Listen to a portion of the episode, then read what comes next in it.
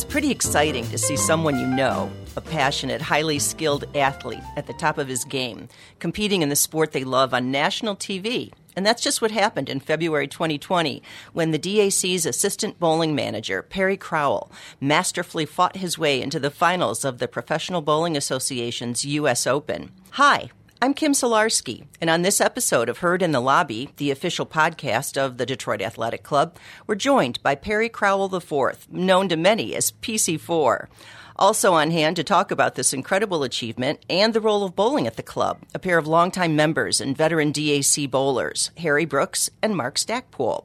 Perry, thanks for being here. So, bowling runs in your family. This is an interesting history. Can you tell us a little bit about that? My parents own a bowling center in the state of Washington, so I grew up bowling. Um, you know, I started bowling at the age of three. Three. Yeah, so I started. Um, you know, been around bowling my entire life, so um, you know, bowling's kind of come natural. It's uh, something that my family's always done. So, um, for me to say that I grew up a bowler is pretty much true. My parents are truly the people who shaped me into who I am today. Um, you know, with them as hard as they worked to provide for me and my family, my brothers, um, the time and effort they put into their life and to provide for for us was unreal what they went through. You know, with with the bowling center, they knew that um, it was me, my brother Cody, my brother Colby. That was our life. That was our that was our um, our passion, and they knew we loved that place. And when things weren't very good in 2008, 2009, um, you know, when things started to go down, um, they went out and got second jobs to, to provide for us and then keep the bowling center open because they knew how much we loved that place. Um, to see them put as many hours in as they did as many sleepless nights as my father had, you know, with the business. Um, I can't thank them enough. And, and as much as I wanted them to be there for the TV show, just couldn't work. Just because they're on the West Coast, they couldn't get a flight out, they couldn't get there in time. But um, I'm truly thankful for my parents. I can't thank them enough. I mean, they truly are the reason why that I'm here today. When did you start to compete as a bowler? Um, I started competing like I did like youth tournaments when I was like five, six. Um, I actually had my first 200 game at the age of six.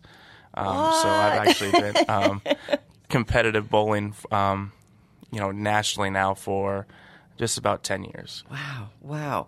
And you did spend some time on the PBA tour a couple years ago, I understand. Yeah, uh, right when I got to college, you know, 2015, 2016, I got my PBA card. Um, I tried going out there um, and bowling competitively against those guys, but it's very, very difficult. And we'll talk a little bit more about that. You you tagged that in your uh, your post game interview on Fox Sports, so we'll we'll touch on that a little bit later. Uh, so, how did this tournament unfold for you? You made a decision at some point that you were going to enter not as an official PBA professional without your card, as they say. So, tell me about what made you decide to do that. So, the U.S. Open um, two years ago went from a open um, entry to the U.S. Open to an invite only list. So, they invite the top 50 um, money winners on the PBA tour, uh, Team USA members collegiate, you know, bowlers who had success, Open Championship um, successful bowlers. So I actually got the invite from being on Team USA last year in 2019. So for me, going into the event, um, it was one of those where I don't know if I'd ever get the opportunity to go back. So I decided I was going to go and um, you know make it make a run at it just one more time. Whatever happens, happens, and uh, we uh, had a, a dream come true. Absolutely. Going into this, you knew you were going to be facing some really stiff competition. How did the the tournament unfold for you from the beginning to the conclusion? So going into it, you know, these professional bowlers, they've uh, came off of just two majors back to back. So they bowled a lot of games. They've had, um, you know, bowling in really difficult conditions, And so going into it, you know, I, I, had nothing really to lose. I just wanted to, you know, either finish top half of the field or just kind of go through a check. So um, the tournament was 24 games of qualifying, eight games a day. Um, and I went in, I had really, you know, I was 20th after day two. So I was in a good spot because uh, I cut to the top 36. And, and, you know, so we went to day three, and, and it was the hardest pattern that we bowled on. I didn't bowl very well. Um, end up, you know, tying Walter Ray Williams Jr., who is considered to be, to be the greatest of all time in our sport, and um, you know beat him in a one game roll off. Wow. And then at that point, you know, I really just was enjoying the moment because at that point I was getting a check, and um, you know just kind of cut it loose from there, and then kind of momentum carried me from from that moment to the TV show when you go through so many matches in such a short period of time, tell me about your hands. These are your your tools, your artist mm-hmm. tools. You have strong hands. You're obviously very experienced, but there there is some wear and tear that goes on. Absolutely. You know, um, through the first 24, you know, games of qualifying, my hand was pretty was fine. Um, then we went into on Friday. We went eight games, of what they call the cashers round. So that's like the top 36, and then they cut down to top 24, which then uh, we go into 24 games of match play. So um, I, you know, prepared myself going into the tournament, you know, looking at bowling, you know, potentially 32 games for the week.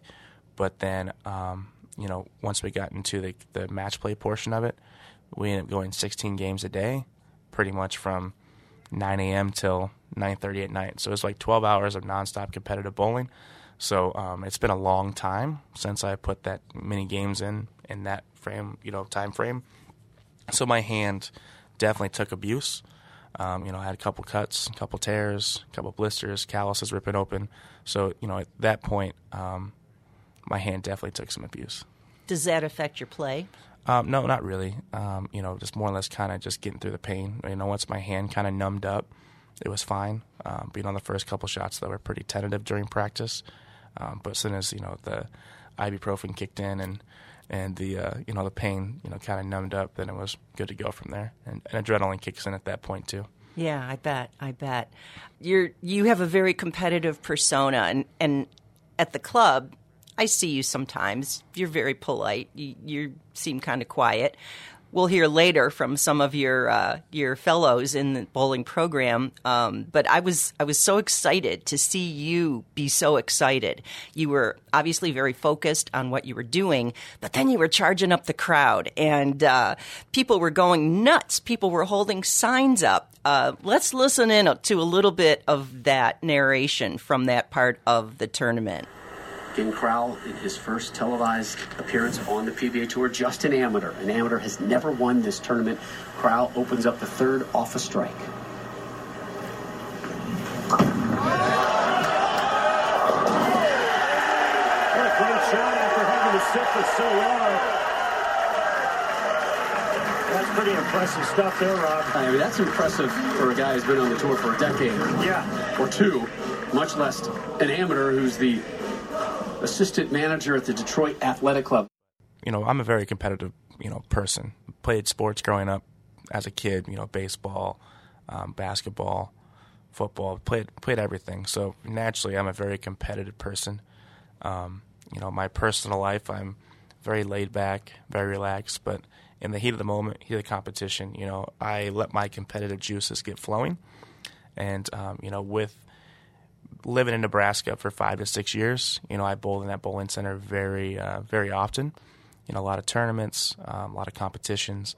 Um, so I felt very comfortable there. And when I get comfortable, that's when I really start to like let everything go because at that point, um, I don't, I don't really care what people think. Um, so you know, kind of getting going with with the crowd because during the match play portion, not many people knew who I was because on my on the list. It had me, you know, billed from Hoquiam, Washington, which is, you know, where I was born and raised. But um, people didn't know that I went to school in Nebraska at Midland University, which is about an hour north.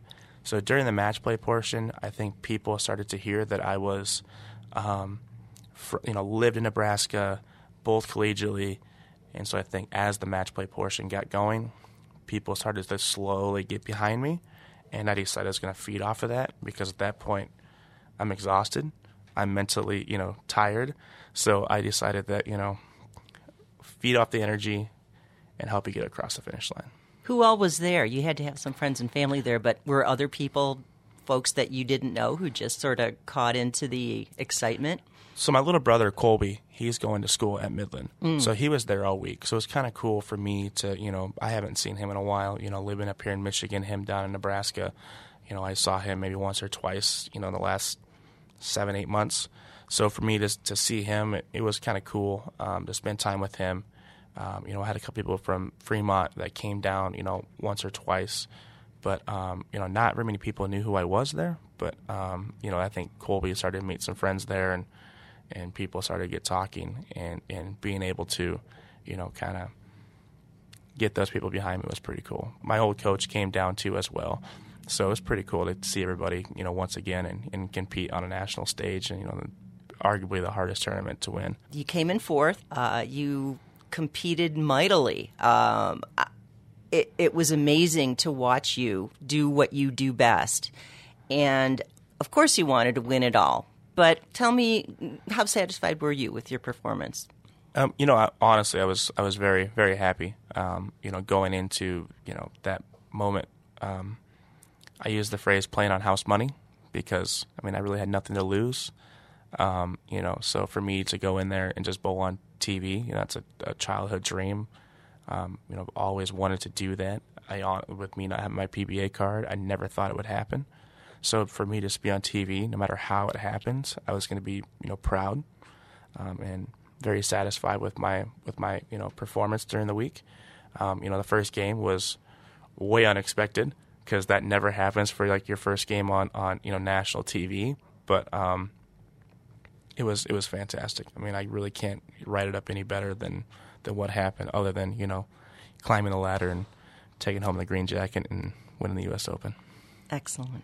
We'll be right back to continue this conversation in just a minute.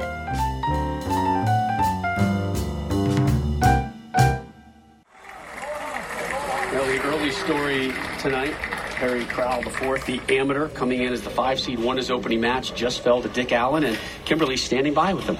Thanks, Rob. So, Perry, not the way you wanted this day to end, but you made a major show.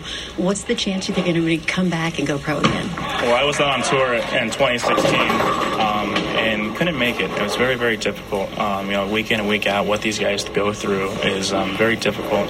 Um, I love my job, what I do at the Detroit Athletic Club. So uh, you might see me here doing a, uh, you know, a, a major stop or two. But other than that, then I'll be going full time on tour, unfortunately. Well, how great was this crowd to you today? It was awesome. You know, being around here for five, six years, um, Nebraska really is a good life. It really is. Thank you so much for your time.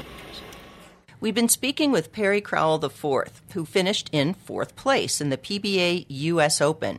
He was speaking to Kimberly Pressler of Fox Sports after failing to overcome Dick Allen, who went on to finish third place. Joining us now are longtime DAC members and bowlers, Harry Brooks and Mark Stackpool. Thanks for being here, gentlemen. Thank you. Thank you for having us. How heartwarming was it to hear Perry say he wasn't going to leave his day job at the DAC? Mark? Uh, it it's always reassuring to to make sure that we keep uh, our treasure, Perry. But uh, I I don't know if we could have been more proud. Um, it it was a very unique, uh, almost surreal thing to to see the chatter start as kind of a mumble. And uh, and come of some of us bowling degenerates, uh, we're, we're emailing and chatting back and forth, and then all of a sudden the group joins from four to twelve to twenty to to fifty to culminations of uh, literally groups joining each other for watching parties and, and even a party at, at a local uh, a restaurant. So it was wonderful time. Yeah, I happened to um, pick up on it on um Thursday. I think that was the hard day, and uh, um, it it was really strange with you know standing there with Tom Reum and discussing what Perry was doing, and he said, "Well, today's hard day, and he's done, and he's tied with Walter Ray Williams." And Tom looks at me and says, "If this pattern is as hard as it is." they could end up tied for 36th and have to bowl off. Well, I left went home. That was eight o'clock at night in the DAC, and the next thing you know, there's chatter going around about Perry beating Walter Ray. So um, it was very exciting. What was Very the significance of that particular victory? Well, you know, as um, Perry had talked about earlier, is is that Walter Ray is he's been to the DAC, he knows us, um, but he is the greatest bowler of all time. Um, you know, Hall of Famer, um, and to have the tournament lay in a one game roll off. Um, Perry has alluded to the fact that after his bowling that day, he got together with a couple of his college buddies and uh, were just chatting for a few hours. And they have to go back out there and and roll. It was you know pretty exciting to to find out after the fact.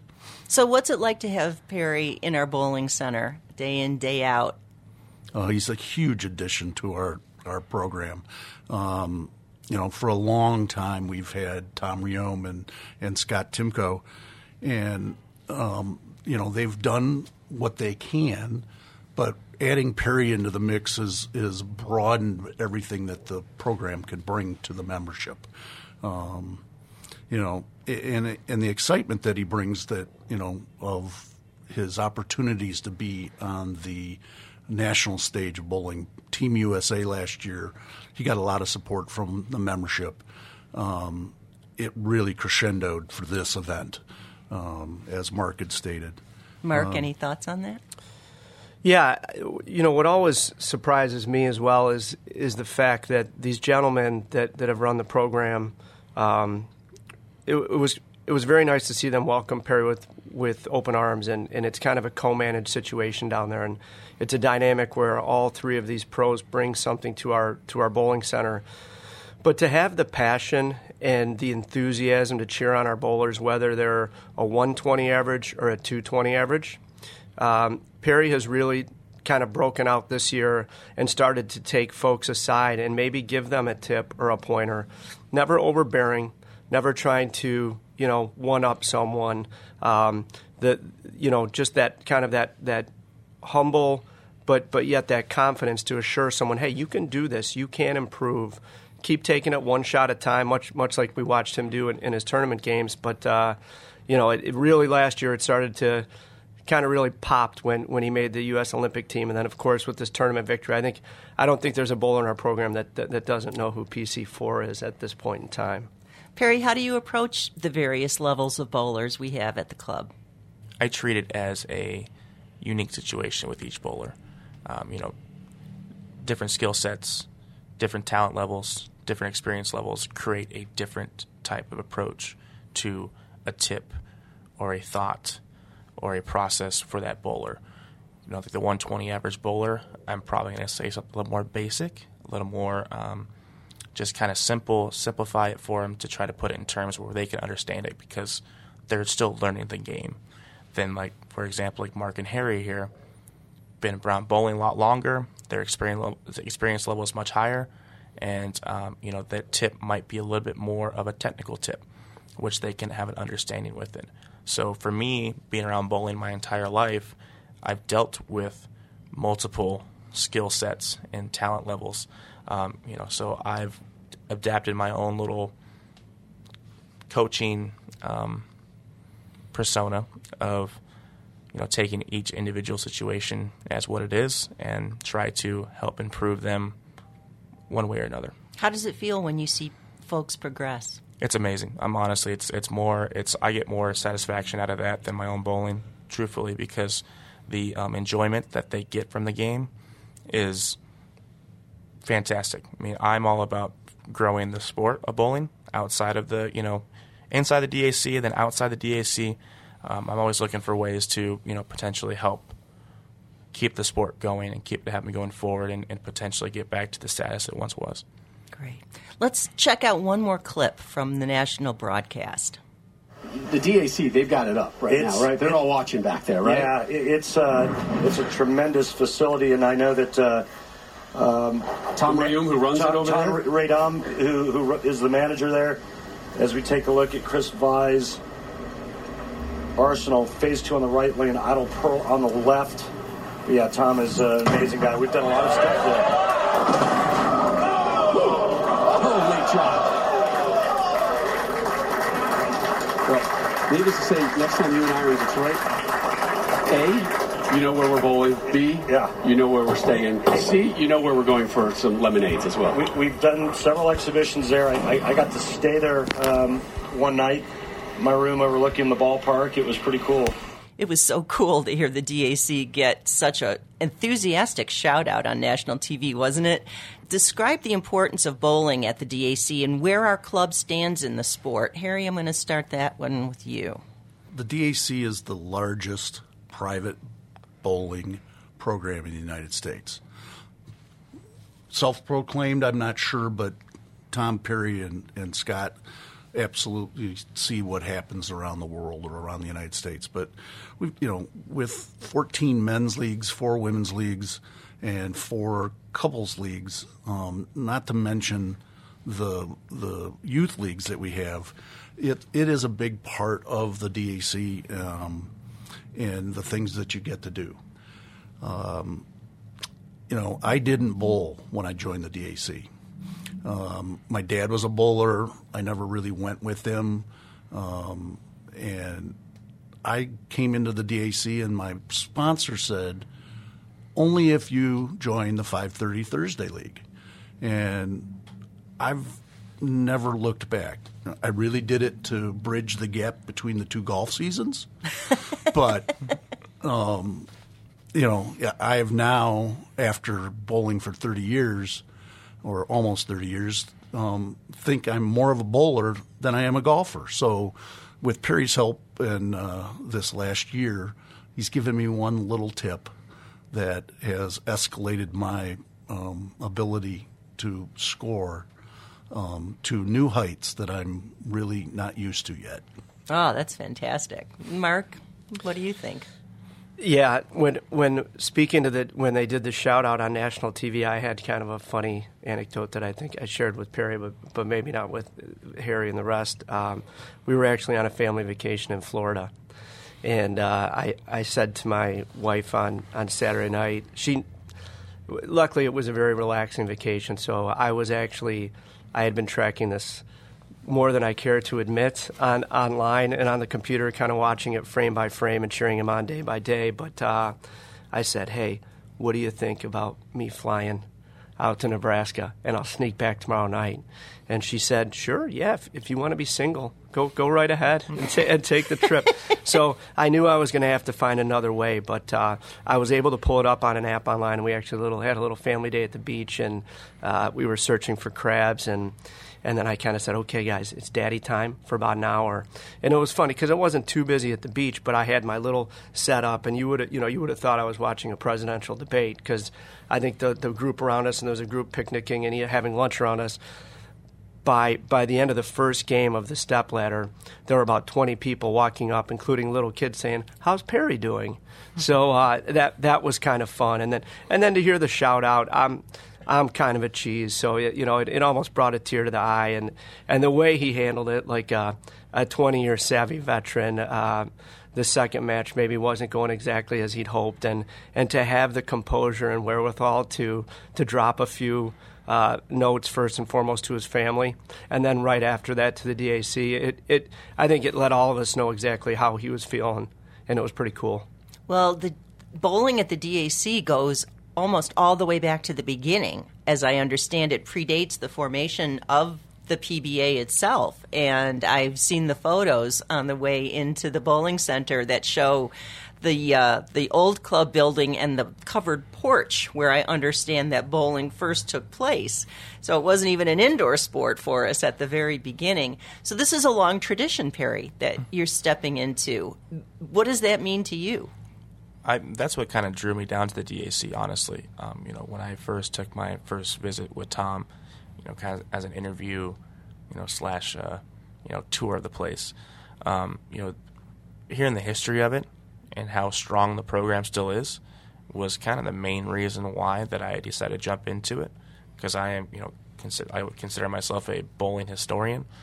Um, you know, so for me to to be a part of something that is one of the strongest things in the club, um, and also in the in the sport itself, was was very humbling just to kind of be a part of it, and, you know, especially with you know the program predating the you know PBA and also it pre- predated the um, you know governing body of bowling, the USBC. So you know being a part of something that goes back you know 100 plus years is definitely something special to be a part of. It is, isn't it? Isn't it?